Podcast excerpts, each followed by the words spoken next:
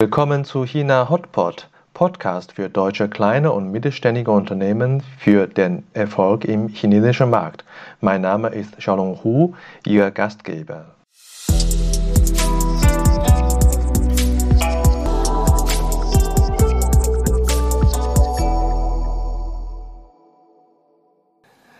Hallo, willkommen zu China Hotpot. Heute Episode 33. Bei uns zu Gast Beatrix Frisch, Automotive Lead Accenture Interactive Greater China. Beatrix hat fast genauso lang in China gelebt wie in Deutschland. Schon als Kind hat sie vorgenommen, mal Chinesisch zu lernen und in China zu leben. Beides hat sie geschafft. Sie leitete die Firma Macrovision Computer Generated Images in Beijing welche vor drei Jahren von der Beratungsfirma Accenture übernommen wurde. Im Zuge dessen wurde Beatrix in 2020 zum Automotive Lead Interactive Greater China ernannt. Sie erklärt uns, wie man mit zunehmendem Selbstbewusstsein chinesischer Kunden umgehen kann und wie sich die deutschen KMU im Markt China positionieren sollen. Hallo Beatrix, grüß dich, ich freue mich. Hallo Shalom, vielen Dank für die Einladung freue mich auch. Ja, danke für deine Zeit am Wochenende. Ich äh, habe schon anfangs gesagt, äh, dass du früh mit China angefangen hast. Aber wie war das genau? Warum und äh, wie hast du China, also angefangen, Chinesisch zu lernen? Ja, das ist tatsächlich eine sehr alte Geschichte, zurückgehend äh, auf eine Fernsehserie über eine der, der drei großen Romane in der chinesischen Literatur, also nicht die, der Traum der Roten Kammer und nicht die Reise nach dem Westen, sondern äh, die Rebellen vom Liangshan Po. Das ist so eine Art chinesische Robin Hood. Und äh, das wurde verfilmt und ich fand das immer unglaublich spannend. Ich glaube, das spielt so zur Tang-Dynastie, also sehr, sehr alt, nur fast schon anderthalb tausend Jahre zurück und äh, sehr kultiviert das Ganze, wie man sich es natürlich auch im Fernsehen vorstellt. Aber auf der anderen Seite in Ausgrabungen weiß man ja auch eben, wie kultiviert die Zeit damals war. Naja, und das hat mich so ein bisschen interessiert gemacht an fremden Völkern und äh, Kulturen. Und über die Zeit dann später, als ich dann in der Schule war, beziehungsweise im Gymnasium, Geschichte, Leistungskurs, gab es dann eben auch Ausflüge nach Asien, ähm, natürlich nur im Buch ähm, zur Kulturrevolution, Mao Zedong, Öffnung Chinas. Und dann dachte ich mir, halt, Moment, ich habe da schon mal was drüber gehört, aber das war irgendwie ganz anders. Und das hat dann angefangen, mich zu interessieren. Und da es dann eben auch wieder mit der Öffnung äh, unter Deng Xiaoping, mit den Sonderwirtschaftszonen weiterging, ähm, als ich dann nach einem Studienfach gesucht habe, was eben diesen Anspruch Mensch, Kulturen, Geld verdienen, äh, realisieren konnte, war es eben auch die Sinologie dabei. Und dann habe ich eben mich entschieden, ich habe damals in Münster gelebt und eine der großen Hochburgen für Sinologie, allerdings klassische Sinologie, dann eben erst in äh, Münster mit der klassischen Sinologie anzufangen, bin dann nach Bochum zur modernen Sinologie, um dann eben 1991 das erste Mal in China dann aufzuschlagen. Und äh, ja, seither dann mein Chinesisch immer mehr verbessert wurde, mein Eindruck von China und wie du selbst gesagt hast, ich eben schon sehr lange dann eben in China lebe oder mit China arbeite. Als du zum ersten Mal in China warst, ähm, ist China oder war China genauso, wie du dich vorgestellt hast, oder was war etwas anders? Ähm, ich weiß gar nicht, ob ich damals mit einer gewissen Vorstellung nach China gekommen bin. Ich glaube, ich hatte damals mir schon gesagt, erst mal gucken ähm, vorsichtig sein. Ich weiß gar nicht, worauf ich mich einlasse. Wir sind damals eben, oder ich bin gar nicht innerhalb einer Gruppe, sondern selbst organisiert ähm, an die, an die, die, die, das Yuan Xuyen, also das Spracheninstitut in Beijing gegangen. Ähm, es war zufälligerweise noch eine Freundin mit dabei, die dann aber nach Shanghai weiter ist. Also eigentlich alles sehr, sehr alleine. Und ähm, ja, das war natürlich am Anfang schon ein bisschen schwierig, aber ich habe etwas daraus gelernt, mich eben auf Dinge einzulassen. Erstmal keine großen Erwartungen zu haben, beziehungsweise auch mir nichts vorzustellen, was dann eventuell komplett ähm, falsch sein könnte, sondern mir eine gewisse Offenheit äh, zu, ähm, zu erlauben und aufzugeben. Und ich glaube, das hat mich durch diese ganze Zeit, in der ich viel in China war, in verschiedenen Ecken und, und Aufgaben, äh, das war ein leitendes Prinzip, was ich, äh, was mich würde ich mal sagen, immer ganz gut an Stange gehalten hat und äh, was ich auch jedem eigentlich immer mir mitgebe, offen zu sein und sich nicht zu viele Vorstellungen zu machen oder Erwartungen aufzubauen. Das ist ein gutes Prinzip. Zumindest hat es bei dir sehr gut geklappt. Du bist ja später noch äh, zurückgekommen, aber für den äh, Beruf hast äh, sehr lange jetzt in China gearbeitet. Und was sind aus deiner Sicht die interessantesten äh, Berufsstationen in China? Ähm, wirklich, also rein wirklich beruflich und nicht vom Internship her, das, das habe ich auch gemacht, ähm, 1995 in Shanghai, war es dann tatsächlich von 1900, äh, Anfang 1998 bis äh, 2000 bei der FAW Volkswagen in Changchun zu arbeiten und zwar beim Aufbau der tatsächlich ersten Sales Company eines ähm, Automobil Joint Ventures äh, in der Marketingabteilung dabei zu sein als einzige Ausländerin im ganzen Unternehmen unter den gerade mal 30 Experts oder 20 Experts die einzige zu sein, die Chinesisch spricht. Das war eine Herausforderung, das war die Lehre meines Lebens, glaube ich. Denn mit jungen Jahren schon sehr früh in viele Bereiche reinschauen zu können, wo man normalerweise überhaupt keinen Einblick hat, weil das Produktionsjoint Venture natürlich gleich daneben war und wir mit dem sehr eng zusammenarbeiteten. Eine kleine Produktion heute eines der größten Automobilhersteller in China. Das zweite war ähm, die Mitarbeit bei der Olympiade und zwar damals dann, das war eine meiner wenigen Nicht-Automobilstationen äh, bei Adidas als äh, Director für das, ähm, das Showcase-Projekt, also wo sich dann die Sponsoren im Olympiapark mit einem eigenen Gebäude darstellen konnten, ihre Beziehungen zur Olympiade, ihre Beziehungen zum Gastgeberland. Und äh, das war eben auf der einen Seite, weil es eben eine ganz andere Industrie war, Apparel, und auf der anderen Seite eben in diesem doch sehr, sagen wir mal, eigentlich government-orientierten oder das IOC dann eben auch diese Familie. Das war schon sehr, sehr beeindruckend. Nichts äh, sprechen, dass ich natürlich bei der Eröffnungsfeier sogar im Stadion sein durfte. Und dann, ja, die letzte Station, äh, die Marke Vision. Äh, die Marke Vision ist ein Unternehmen im Bereich für Computer Generated Images. Hatte schon mal ein Unternehmen oder hatte schon ein Unternehmen in China gegründet, zweimal. Ähm, ich hatte sogar beim ersten Mal mit ihnen schon Kontakt, aber das war zu früh für diese äh, Art von Dienstleistung. Ich glaube, da gehen wir nachher nochmal drauf ein. Ähm, und beim zweiten Mal klappte das auch nicht so richtig, weil man nicht den Zugang hatte zur Automobilindustrie. Und als ich dann kam und wir, das war dann meine Aufgabe, A, das zu restrukturieren, äh, eine Produktion aufzubauen für eben diese Computer-Generated Images. Also, ja, kann ich gleich erklären. Und äh, das war auch eine ganz andere Branche, die allerdings äh, Supplier ist für die Automobilindustrie zum Beispiel. Unsere meisten, also die, die Mehrzahl unserer Kunden ist im Automobilbereich.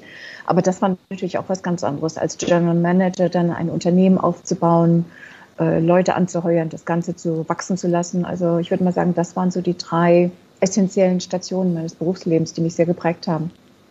Also ich spüre schon eine Begeisterung in jeder dieser Aufgaben, auch wenn äh, einige Stationen schon ein bisschen länger her ist. Äh, dennoch äh, würde ich eine Frage an deine erste Station stellen bei FAW VW in Changchun. Du warst ja, kann man fast sagen, damals als Berufsanfängerin in China ja. gewesen. Wie ist das als die Erfahrung als Berufsanfängerin in China in Changchun gewesen? Ja, es hat sehr mehrstellig, denn auf der einen Seite, man muss es ein bisschen einteilen, auf der einen Seite war es das erste Mal, dass ein nicht ein, ein Senior-Expert, normalerweise hat man ja nur in diesen Joint Ventures ähm, Leute, die entweder eigentlich schon im, im, im, im, äh, in der Pension waren oder aber relativ hochrangige Manager da. Ähm, es war das erste Mal, dass auch die chinesische Seite zugab, quasi Berufsanfänger mit reinzunehmen. Das ist das eine. Das andere als äh, einzige, die dann eben alle nötigen Sprachen sprach und zum dritten auch noch als Frau. Ähm, da dann in diesem doch sehr männlich geprägten Umfeld zu sein, gerade in Changchun, was nun nicht gerade das Paris des Ostens ist, äh, da unterwegs zu sein, ähm, da waren schon sehr viele Anforderungen nötig. Also zum einen denke ich mal auch weiterhin, es hat mich sehr schnell gelehrt, sehr offen zu sein, ähm, eben mit den Kollegen. Ich habe dann eben tatsächlich war die einzige Ausländerin in der Marketingabteilung. Äh, nicht als der Spion zu gelten, sondern wirklich als die Mitarbeiterin, die die Brücken bauen kann. Ich glaube, dieses, dieses, ähm, dieses, dieses Merkmal des Brückenbauers, ähm, das ist etwas, was ich zeitlebens oder Berufslebens auch immer wieder mitnehme, dann mehr zu verstehen über die Beweggründe meiner chinesischen Kollegen oder des gesamten chinesischen Umfelds in der FAW-VW, ähm, aufgrund dessen, dass ich mich einfach mit den Leuten auch austauschen konnte. Und dass wir viel auch nebenbei besprochen haben, nicht nur über den Beruf, ähm, dass ich hier helfen konnte, das Offensein, ähm, mich mit sehr, sehr anstrengenden Umgebungen abzugeben. Ich meine, nicht jeder weiß, Changchun ist äh, im, im, Nordosten Chinas äh, sehr kalte, sehr lange Winter. Auch damals, 1998, wie gesagt, war die FAW-VW noch nicht das, was sie heute ist, also ein sehr, sehr ähm, erfolgreiches Unternehmen. Unsere, Sales, äh, unsere Marketingabteilung war außerhalb der Firma in einem sehr kalten Backsteingebäude. Also nichts Schickes irgendwo, was man sich sonst mit Automobilmarketing vorstellt. Ähm, und natürlich dann auf der anderen Seite, äh, wenn man da gearbeitet hat, dann war es egal, ob ich jetzt Berufsanwältin, Junior Advisor war oder nicht. Ich habe natürlich die ganze Zeit immer mitgearbeitet, was immer es war. Und wenn man ähm, etwas aus Deutschland brauchte, und zu der Zeit gab es zum Beispiel bei Volkswagen noch die Vier-Tage-Woche. Und wenn es freitags war, dann habe ich eben nur mit Managern gesprochen. Also hat man sehr schnell auch quasi in einer ganz anderen Ebene mitgedacht, anders als vielleicht die normalen Trainees ähm, in diesem Bereich. Und insofern, man, ich musste eben auch sehr, sehr schnell lernen. Man musste sehr offen sein, verschiedene Aspekte mit einarbeiten und eben sich nicht darauf verlassen, dass das, was man vielleicht in Deutschland in der Uni gelernt hat oder in der FH oder dann eben mitbekommen hat in dem Jahr zuvor, dass ich bei Volkswagen noch war, um überhaupt eingearbeitet zu werden, dass das alles der Weisheit letzter Schluss ist, sondern dass es eben auch eine chinesische Perspektive gibt und man das eben zusammenbringen muss. Und ich glaube, das war eines der besten, auch gerade in diesem sehr rauen und harten Umfeld in Changchun, weg von Shanghai und einer gewissen weiteren Entwicklung oder auch in Beijing zu sein. Ähm, das hat mich sehr geprägt. Ja, ich denke, gerade bei äh, schwieriger Aufgabe oder äh, vor großer Herausforderung ist äh, ein Erfolgsfaktor, äh, sich richtig zu äh, positionieren. Und das hast du als äh, äh, Mitarbeiterin sehr gut gemacht und entsprechend sicherlich auch ist eine Empfehlung für die Unternehmen. Äh, vielleicht eine Bemerkung am Rande. Changchun ist äh, sicherlich kein Paris des Ostens, hat wahrscheinlich die Stadt noch nie die Vision gehabt. Wenn dann äh, jetzt spaßeshalber vielleicht Wolfsburg des Ostens. Das äh, kommt wahrscheinlich schon eher. Ich würde mal sagen, eher Emden, Emden des Ostens. Also so unter der Volkswagen-Sprache. Ich glaube, das wissen dann die meisten eher einzuschätzen, was das ist. Ja, es ist schon, ja. es ist schon ab vom Schuss. Aber es war toll. Wir haben damals gesagt, Barcelona ist für Warmduscher. Die richtig harten kommen nach Changchun. Ja, siehst du. Also wir sprechen auch wiederum über die Positionierung der Stadt. Ähm, da, auf diese Punkte möchte ich eigentlich äh, kommen. Und zwar, du hast in deinen Stationen erläutert, äh, bei Volkswagen oder bei Adidas und jetzt zum Schluss längerer Zeit bei Macrovision. In jeder dieser Stationen hast du äh, immer mit Kunden zu tun, also du hast richtig viele mhm. Äh, Kundenerfahrungen. Wie ist es da die Entwicklung über die Jahre ähm, bezüglich äh, Kundenmeinung oder Kundenverhalten äh, auch äh, gegenüber mhm. von deutschen Dienstleistungen und deutschen Produkten? Ja, ich denke, es ist in verschiedenen Aspekten zu sehen. Auf der einen Seite ist es natürlich auch das To-C oder To-B, weil bei der FAW Volkswagen ist es natürlich dann mehr Richtung Kunde, bei, ähm, bei Adidas. Gut, es war jetzt kein richtiges Verkaufen, aber trotzdem, die Leute sind ja durchgegangen und wurden mit den Produkten von Adidas dann konfrontiert. Also das war dann auch wieder mehr die Endkunden. Ähm, bei der Marke Vision ist es dann tatsächlich mehr der, der, der ähm, Geschäftskunde, also to be. Und äh, man merkt hier schon ein ähm, ganz klar ein Ansteigen, dessen, dass in China mehr bewusst wurde, was man möchte, dass die Ansprüche stiegen, ähm, dass das Wissen darum, dass in China Dinge anders gemacht werden müssen, das ist gewiss auch gereift.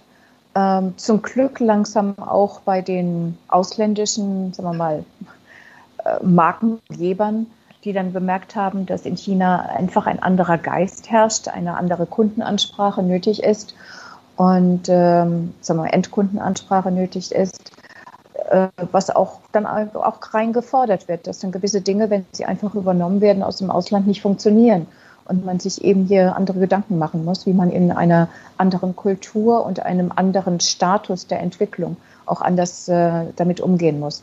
Es gibt mittlerweile auch ähm, bessere Prozesse, jetzt mal gerade im Bereich B2B, äh, die abverfolgt werden, teilweise etwas rigider. Also es wird eigentlich immer ein Three-Party-Bidding vorgeschrieben. Das hat natürlich auch sehr mit dem Wunsch zu tun, mehr compliant zu sein, ähm, mehr, also dem, dem, sagen wir mal, nicht ganz compliant Gehabe entgegenzutreten, was es natürlich auch härter macht, denn äh, eins ist geblieben, das ist die extreme, die, die, das Nicht-Vorhanden an einer Preiselastizität. Ähm, es wird gehandelt bis zum geht nicht mehr. Und äh, es wird auch schonungslos darauf gegeben, gut, der ist zwar auch gut, du bist besser, aber der ist billiger. Also gib mir einen billigeren Preis, dann nehme ich dich, auch wenn ich weiß, dass ich bei dir die bessere Qualität bekomme. Ähm, am Anfang muss man da leider mitziehen, aber hinterher, das ist dann eben die Änderung, wenn dann der Kunde merkt, dass dann doch die Qualität und die Serviceleistung ähm, besser abgestimmt ist als das, was Sie vielleicht bei Ihren chinesischen äh, Firmen bekommen, dann sind Sie auch bereit, etwas höhere Preise zu bezahlen. Das habe ich durchaus in den letzten sechs Jahren bemerkt. Natürlich passt man sich auch an, dass man effizienter arbeitet, was aber auch in den verschiedenen Stadien nicht immer möglich ist. Also man sieht eben auch, das Preis-Leistungs-Verhältnis wird langsam aber sicher doch äh, geehrt. Langsam. Hm. Heißt das, dass du sagst, äh, die deutschen Marken müssen nicht äh, fokussieren auf äh, absolute Premium-Segment. Es gibt auch durchaus ein Mittelklasse-Segment, äh, wo man später mit der Reife der Markt auch erfolgreich sein kann. Ja, ich, äh, davon bin ich überzeugt, denn in China, äh, ja klar, ich glaube, die, die Luxusmarken haben sich hier sehr gut etabliert, sind auch für fast jeden, jede Art von ähm, Segment ähm, die, die ist China der treibende Markt. Allerdings ist dann eben die Reichweite an Kunden ist nun auch nicht so besonders. Es gibt in China ein definitiv wachsendes Mittelklassefeld, ähm, was natürlich von einem so einer unteren Mittelklasse bis oberen Mittelklasse geht. Aber das weitet sich immer mehr aus. Und gerade hier ähm, stellt sich, würde ich mal sagen, eine, eine mehr, wie soll ich das sagen, eine sophisticated ähm, Handlung im Einkaufsverhalten ein, im Luxusbereich ist es einfach nur, ich kann es mir leisten, also kaufe ich es. Ob jetzt wirklich es darum geht, dass ich das kaufe, weil es besser ist oder nur weil es teuer ist, haben wir dahingestellt. Ähm, es ist auch teilweise, glaube ich mal, die Abwesenheit von einem Mittelklasse-Angebot, was auch ein gutes Preis-Leistungs-Verhältnis, ein gutes Qualitätsangebot liefert, dass eben so viel diese Fakes geschehen, dass eben so viel in dem Bereich Luxus gekauft wird, weil man in Deutschland zum Beispiel kann ich zu Sinn und Leffers oder Peken Kloppenburg oder sonst wo hingehen und ich muss jetzt nicht unbedingt eine Gucci-Jacke kaufen, sondern oder auch noch nicht mal eine Boss-Jacke, sondern auch eine andere Marke und die ist trotzdem gut und äh, ist schick und gut verarbeitet. Aber dieses Bewusstsein darum, das ist kaum entwickelt wirklich in China und ich glaube, da können sich gerade deutsche Produkte eigentlich sehr, sehr gut äh, bewerkstelligen, weil es eben ja aus dieser, dieser äh, Historie raus, vielleicht aus Deutschland, dass es eben eine große Mittelklasse gibt, die sich nicht unbedingt immer einen Bossanzug oder einen Job-Anzug leisten kann, aber trotzdem einen guten Anzug haben möchte, äh, dass ich das eben hier weiterentwickeln kann. Taschen oder sonst was. Also warum ich mir eine Gucci-Tasche kaufen, wenn es vielleicht, ich mache hier Schleichwerbung, ich mag das schon, äh, wenn es eben auch eine Tasche von Abro oder von, von Burgner tut, die um einiges günstiger ist, aber nicht weniger schlecht. Und ich glaube, das ist etwas, was gerade die, das deutsche ähm, Industriesegment, egal von was, weitaus besser leisten kann. Ich glaube, du machst keine allgemeine äh, Werbung für eine Marke, sondern eher Werbung für Deutschland. Das ist in Ordnung aus meiner Sicht. Ja, ja, also ich denke, äh, dennoch ist äh, sicherlich ein, eine Arbeit, ne? also eine Arbeit, diese äh, Bewusstsein, Mittelklasse-Produkte äh, abzusetzen, auch gegenüber den Kunden. Also ich glaube, das ist eine Erziehung gegenseitig, eine Zusammenarbeit zwischen Kunden und Anbieter. Und das können wir vielleicht aus deiner äh, letzte längere Station bei Macrovision äh, sicherlich nochmal vertiefen. Ähm, du warst Geschäftsführerin für die Macrovision in China äh, tätig. Was ist ja. eigentlich Macrovision und was bietet ihr? Also die Macrovision ist ein Unternehmen, was äh, mittlerweile schon, ich glaube, 26 Jahre alt ist, äh, original aus Stuttgart kommt und eben im Bereich CGI, Computer Generated Images, aktiv ist. Mittlerweile nennen wir es äh, die ähm, Dynamic Visual Content Solutions. Wir konzentrieren uns also auf visuelle ähm, Lösungen für digitalen Content. Ähm, das einfachste zu erklären ist es, da wir vorwiegend auch für die Automobilindustrie gearbeitet haben oder auch teilweise arbeiten, ist, wenn man zum Beispiel auf einen Autokonfigurator geht im Internet, nehmen wir mal Daimler oder BMW, äh, die Bilder, die man da sieht, das sind keine Fotos, die von einem Fotografen geshootet sind, sondern äh, 001, die zusammengestellt worden sind und die sich innerhalb von Millisekunden entsprechend der Konfiguration, die man auswählt, eben aus Layern dann zusammensetzen. Und das ist so die Brot- und Butter ähm, Leistung sozusagen von der Marke Vision. Daraus kann man aber natürlich dann auch Moving Images machen, Filme, ähm, die dann das Ganze zu einem Fahrfilm machen, die ein neues Produkt erklären können, die auch erklären können, wie Batterien funktionieren, e-, Elektrofahrzeuge zum Beispiel.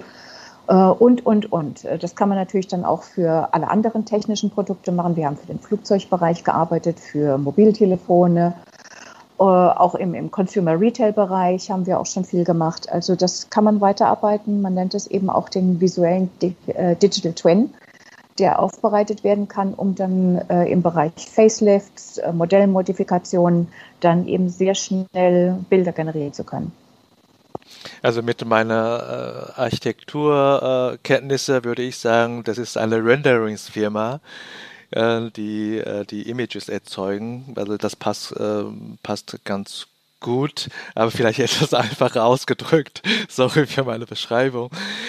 Habt ihr eigentlich in China mehr internationale Kunden wie BMW und Daimler, weil ihr gerade aus, äh, aus Stuttgart kommt, bedient oder eher die äh, chinesische Kunden bedient?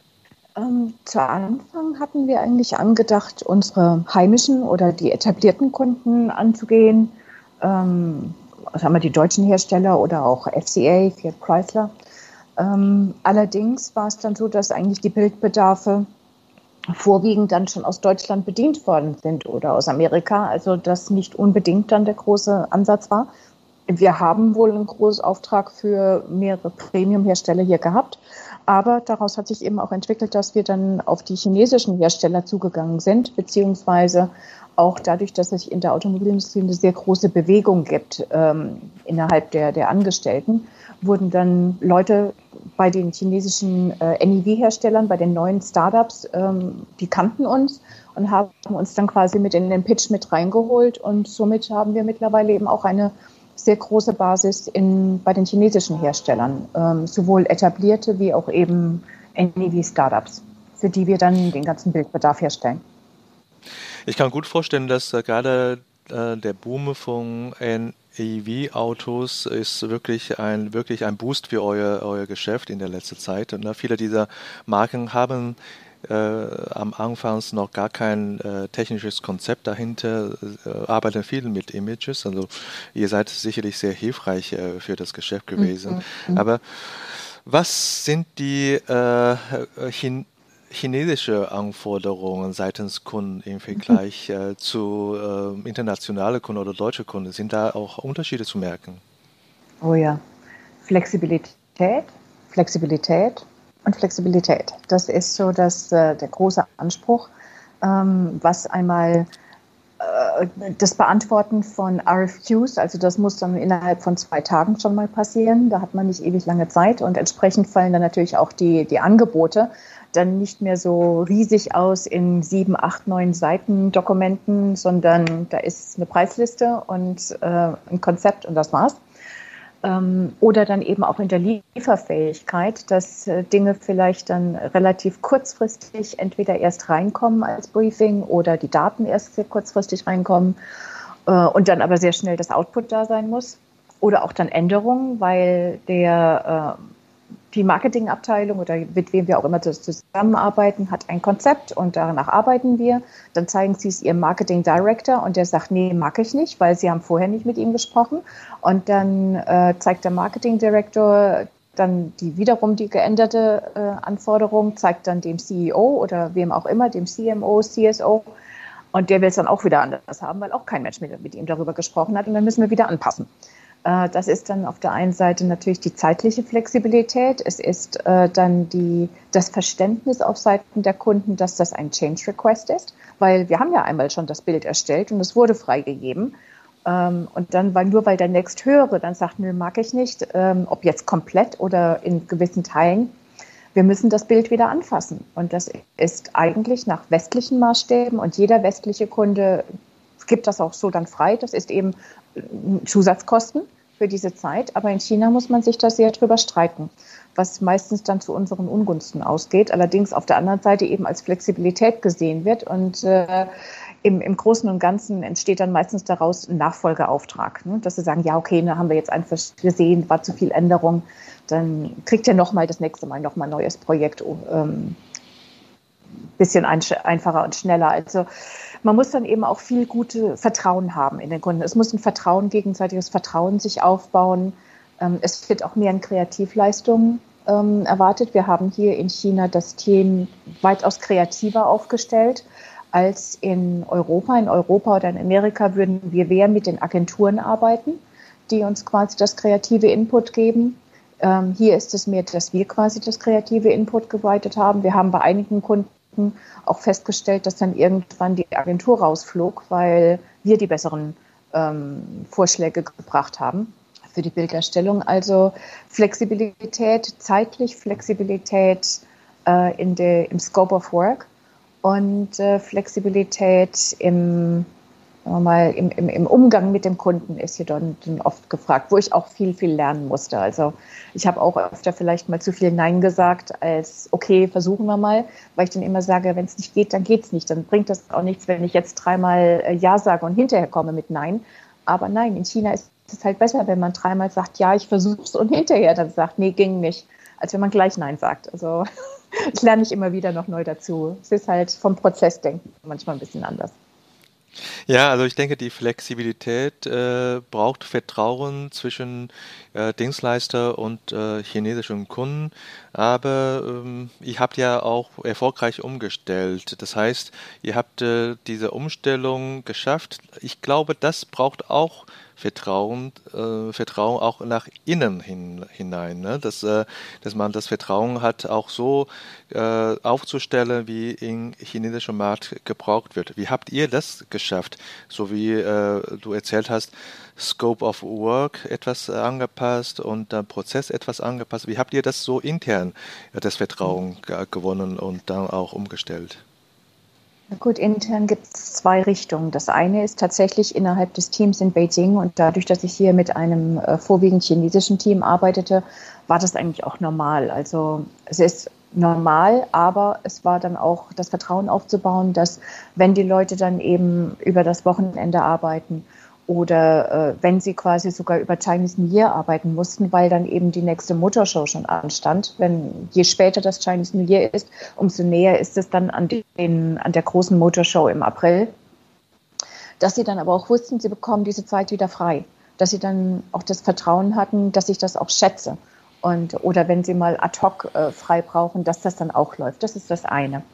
Das andere ist, dass wir dann nach Deutschland, äh, manche Aufgaben haben wir dann nach Europa gegeben, ähm, weil wir entweder keine Kapazität hatten oder auch diese Capability nicht hatten, äh, zum Beispiel für größere Videoproduktion, dass auch hier dann quasi mit der Zeit bewusst geworden ist, okay, ich kann halt nicht am Freitagnachmittag um drei Uhr den Griffel fallen lassen, weil auch mit sechs oder sieben Zeit, äh, Stunden Zeitunterschied, es kann sein, dass der Kunde dann nochmal kommt und dann nochmal eine Abnahme haben möchte. Oder eben, dass man sich die Mails, die aus äh, China kommen oder auch Japan, also wir hatten auch in, wir haben auch in Japan oder hatten in Korea ein Team und das sind natürlich dann nochmal eine Stunde vorher, dass man sich vielleicht die Mails zuerst aus Asien anschaut, morgens, wenn man ins Büro kommt und nicht nachmittags, weil dann gehen schon mal wieder drei bis vier Stunden Zeit verloren, in der man was tun kann. Und äh, dass dann doch vielleicht irgendwann jemand auch bereitstand. Natürlich ist es schwierig in Deutschland, wenn dann auch eben Arbeitsgesetze sind, dass am Wochenende nicht gearbeitet werden darf. Ähm, normalerweise, ich sage jetzt gar nicht mal Covid-Zeiten, aber auch das mit genügend Vorlauf konnten wir das dann auch eigentlich ganz gut umsetzen. Mhm. Du sagtest gerade, äh, Flexibilität und äh, Qualität, das sind die Erfolgsfaktoren, dass ihr äh, in China etabliert seid gegenüber chinesischen Kunden. Äh, wie lange war diese äh, gegenseitige Angewöhnungszeit, so dass ihr sagt, ihr seid ganz gut etabliert äh, in dem chinesischen Markt? Ich muss sagen, ein Jahr, also relativ schnell haben wir uns ähm, recht gut etabliert mit Arbeiten wir haben eben für eine der großen Premium-Hersteller äh, angefangen zu arbeiten. Und wenn man da eben auch die Referenzen hat, das, das zeugt schon für eine gewisse Qualität und dass es dann eben irgendwann auch klar war, wenn man die Bilder, die teilweise noch in Deutschland produziert worden waren oder unsere nebeneinander legte, man konnte einfach keinen Unterschied sehen. Also, dass wir hier tatsächlich mit dem chinesischen Team eine, eine absolut gleichwertige Leistung brachten. Und äh, ich glaube, das hat dann eben das sehr schnell gezeigt. Wir haben zum Beispiel auch bei uns im Büro habe ich dafür gesorgt, dass wir dann eben nur Bilder aufgehangen haben, ähm, die A, natürlich vom Kunden freigegeben waren, dass wir sie zeigen durften und dass sie vom chinesischen Team waren. Und ich habe nicht die Poster genommen, die vielleicht aus Deutschland kamen. Ich gesagt habe, ich gesagt, nein, ich möchte eben zeigen, äh, wenn jemand zu uns ins Büro kommt, dass er gleich sieht, ah, das ist das, was das Team leisten kann. Mhm, das zeugt auch natürlich Selbstbewusstsein und zeigt äh, die ja. Kompetenz. Ähm, du hast äh, vieles erzählt. Ich denke, das sind allgemeingültig für andere ähm, Dienstleistungsfirmen aus Deutschland, auch KMU-Firmen aus Deutschland äh, hilfreich sind. Unter anderem ähm, haben diese Firmen auch häufig äh, zu kämpfen, wie man den chinesischen Markt, die chinesischen Kunden bedienen äh, sollen. Du hast äh, diese Flexibilität und Qualität äh, erzählt. Ich denke aber, Flexibilität ist fast eine Basisanforderung, weil wenn man die Wettbewerber betrachtet, sind die aus äh, China auch sehr flexibel.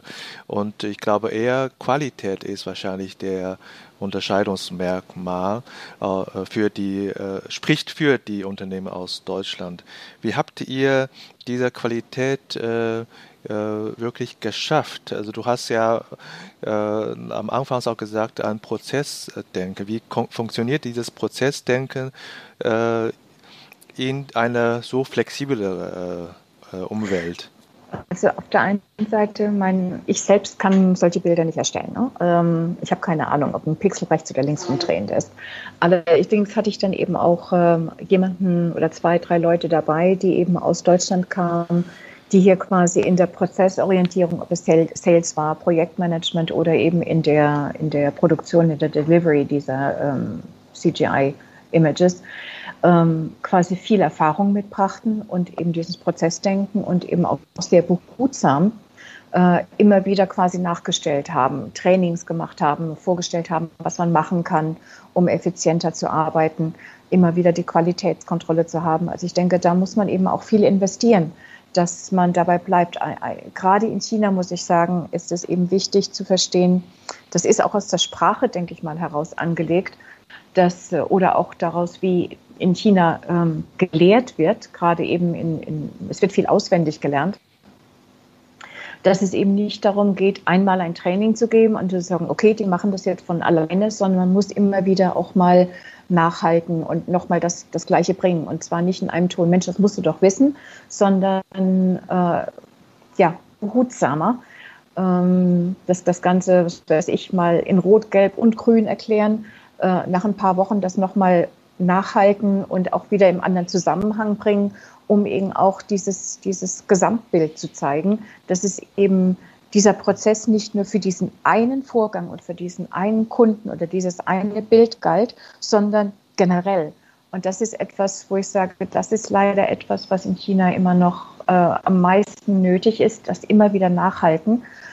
Es ist auch ein anderer Faktor, wenn, was ich bei, ich würde mal sagen, weniger bei der Marke Vision, sondern in meinen anderen Stationen erlebt habe. Wissen ist Macht. Und das ist in China einer der größten Faktoren, den man bedenken muss, dass auf der einen Seite das Wissen, was jemand aufgebaut hat, wird nicht einfach geteilt mit anderen, sondern ja, es ist die Machtstellung. Und wenn diese Person geht, aus welchen Gründen auch immer oder weiter befördert wird, dann wird dieses Wissen mitgenommen und es bleibt nicht in der Abteilung, es wird nicht weitergegeben. Und das muss man eben auch versuchen, ähm, dem, dem Vorwärts zu leisten und immer versuchen, einen Wissensaustausch zu, zu äh, forcieren. Ist mir persönlich damals jetzt auch noch nicht so richtig gelungen. Ich versuche das eigentlich jetzt auch eher quasi bei Accenture mit voranzutreiben. Und das wird auch gerade bei Accenture extrem viel praktiziert, dass man eben immer wieder Runden hat, wo jemand vorstellt, wie wurde etwas gemacht, was sind die Use Cases, Case Studies. Aber ich glaube, das ist etwas, was viele Unternehmen gerne unterschätzen, dass ein Training einmal ehrlich gesagt nur ein Tropfen auf den heißen Stein ist, dass man immer wieder dranbleiben muss und auch vielleicht mal das gleiche Training nach vier Wochen in einer leicht abgewandelten Fassung als Wiederholung mit reinnehmen muss und dann eben auch immer wieder mal ähm, die Wiederholung mit reinbringen muss. Ich stimme dir voll zu, weil ähm, äh, Langsam hat äh, China äh, alle wichtigen Ressourcen. Man hat äh, viel Kapital. die Technologie sind zum größten Teil schon im Lande.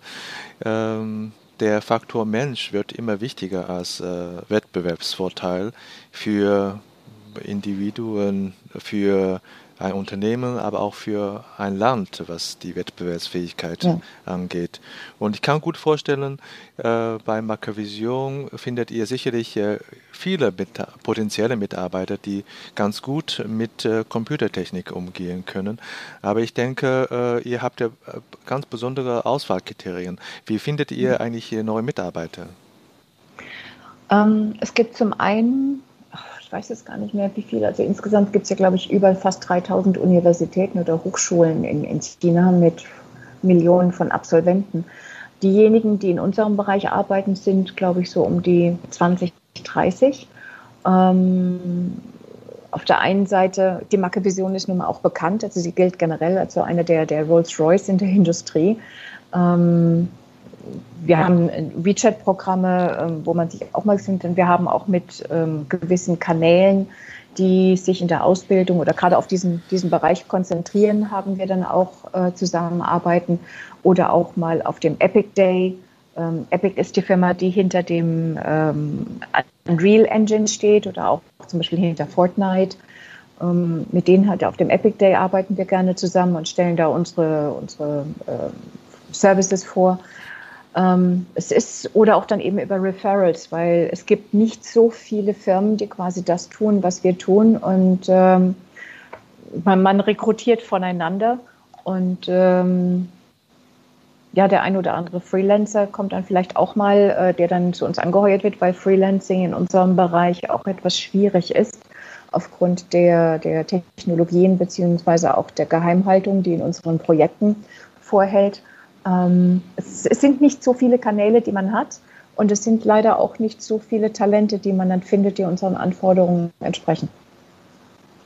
Das entspricht auch meiner Kenntnisse äh, und gerade was Talente angeht. Also in China gibt es äh, zwar viele mögliche Mitarbeiter, aber die richtigen sind wirklich, äh, wirklich rar, das stimmt. Ja. Ähm, ja. By the way, Epic kenne ich mich natürlich auch ein bisschen.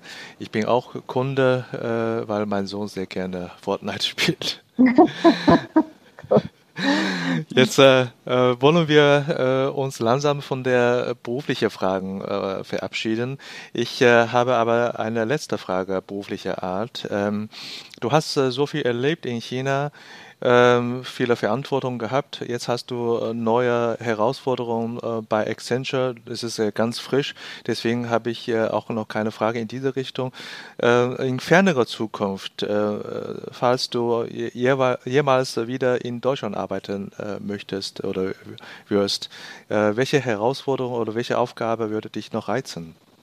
Eigentlich das umgedreht zu tun, was ich jetzt, nein, nicht was ich jetzt tue, sondern ähm, meine Erfahrungen aus dem China-Geschäft und als Brückenbauer dann mit nach Europa zu nehmen, um dann quasi ja, chinesischen, asiatischen Unternehmen, die sich ja nun auch immer mehr weiter globalisieren, dann den Einstieg in Europa, in Deutschland äh, zu ermöglichen und quasi dann das Consulting in die andere Richtung zu machen. Denn auf der anderen Seite ähm, merken dann auch die chinesischen Hersteller, dass es schwierig ist, in Deutschland oder in Europa Fuß zu fassen, dass hier die Kultur der Kunden, der Zulieferer, die Prozesse, die Behörden ganz anders sind und hier dann quasi ähm, zu unterstützen. Das könnte ich mir ganz gut vorstellen. Ja, das äh, würde ich mich auch gut vorstellen können bei dir, dass äh, sicherlich äh, mit deiner Background eine gute Hilfe sei für die äh, chinesischen Unternehmen, die ihre Erfahrungen in Deutschland machen. Ich kann mich gut, auch gut vorstellen, dass es auch nicht einfach für die ist. Ja. Ich habe jetzt äh, äh, in unserer letzten Abschnitte noch ein paar persönliche Fragen. Ähm, ja, ich sag mal entweder oder Frage oder einfach kurze, kurze Antwort dafür. Ähm, mhm. Du bist immer sehr beschäftigt und äh, äh beantwortest du deine E-Mails äh, sofort oder konzentriert am Wochenende? So, so, schnell wie möglich. Nicht unbedingt sofort, aber so schnell wie möglich. Innerhalb von 24 Stunden. Bist du äh, im Moment in China, wenn du unterwegs bist, äh, in einem Hotel, äh, wenn du zum Frühstück gehst, äh, nimmst du das westliche äh, Frühstück oder das chinesische Frühstück? Wenn ich frühstücken würde, dann das westliche. Ja, ja, das äh, Frühstück ist immer noch eine Barriere für vielen. Das, das kenne, kenne ich auch. ja. Obwohl, obwohl obwohl ich muss sagen, ich liebe den, den, den Reis Joe. Also ohne irgendwas. Ich mache dann nur, ich mache dann so meine eigene Kombination aus dem Joe. Äh, da nehme ich dann Früchte und Joghurt rein. Also ich mache dann einen, einen westöstlichen Joe. Ja, das ist auch eine Kreation.